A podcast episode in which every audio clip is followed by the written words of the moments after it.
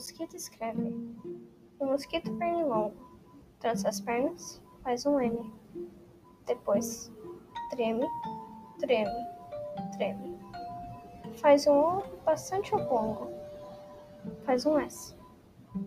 O mosquito sobe e desce, com artes que ninguém vê. Faz um Q.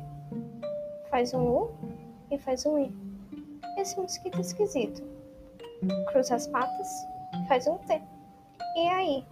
Se arredonda e faz outro O, mais bonito. Oh, já não é analfabeto. Esse inseto, pois sabe escrever seu nome.